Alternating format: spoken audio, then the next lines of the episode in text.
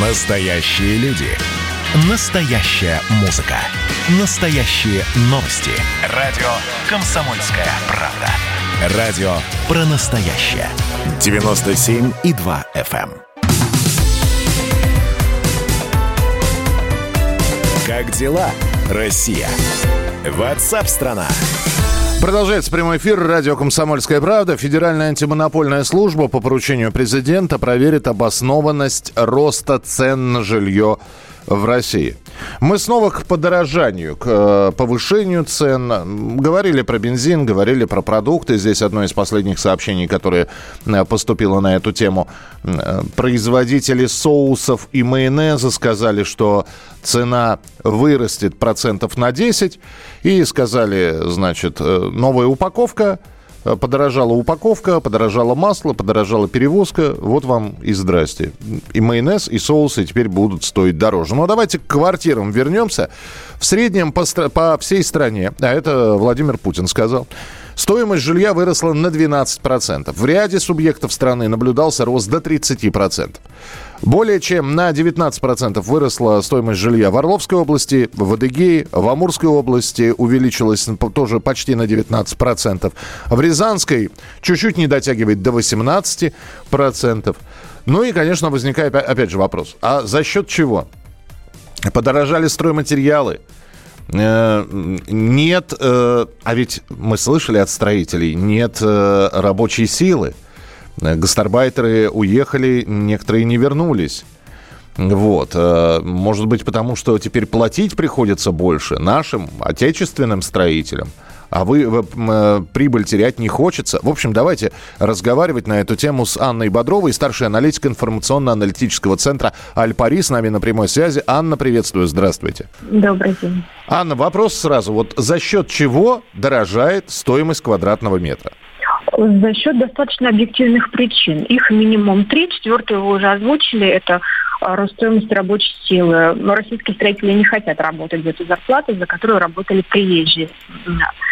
Э, остальные три причины, они лежат на поверхности. Первая – это низкая процентная ставка в России, которая обусловила доступность ипотечных кредитов, несмотря на то, что, собственно, реально располагаемые доходы россиян не растут уже 6 лет, низкая ставка по кредитам все-таки толкает на то, чтобы наконец решить свой жилищный вопрос. Угу. Второй момент – это действительный рост цен на строительный материал. Прежде всего, это металлы.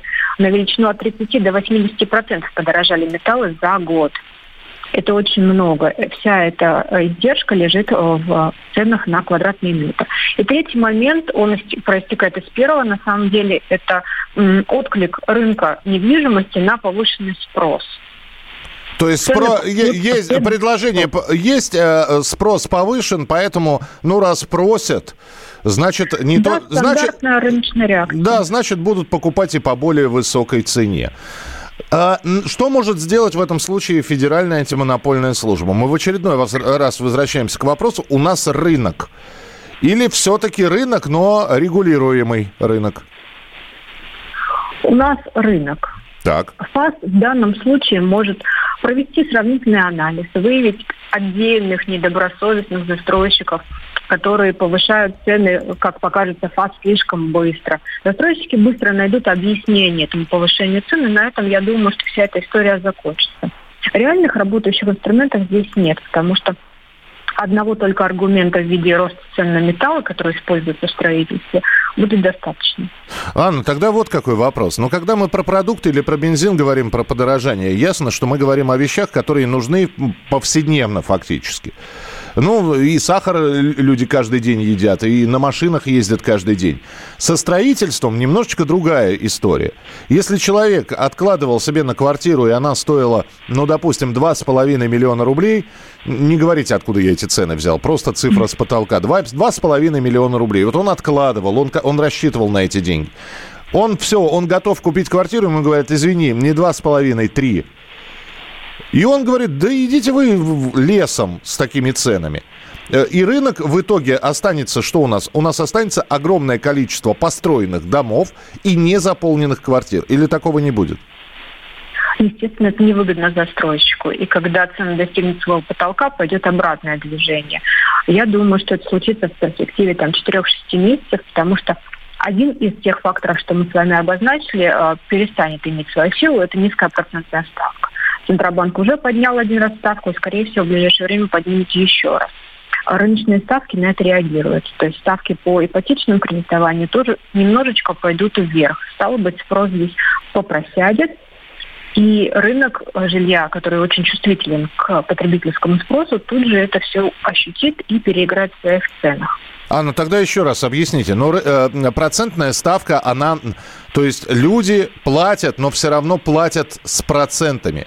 Даже низкая процентная ставка, невысокая процентная ставка, это все равно доход.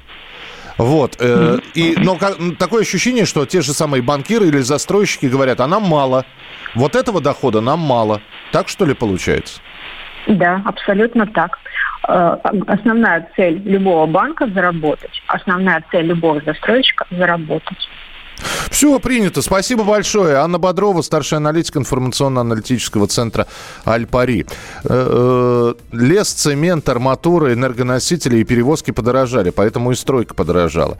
Да вот с этим все понятно как раз. Спасибо, что это из Калининградской области нам написали. Вы тоже можете написать. Спасибо, что пояснили. Здесь ведь в другом вопрос. Понятно, что подорожали.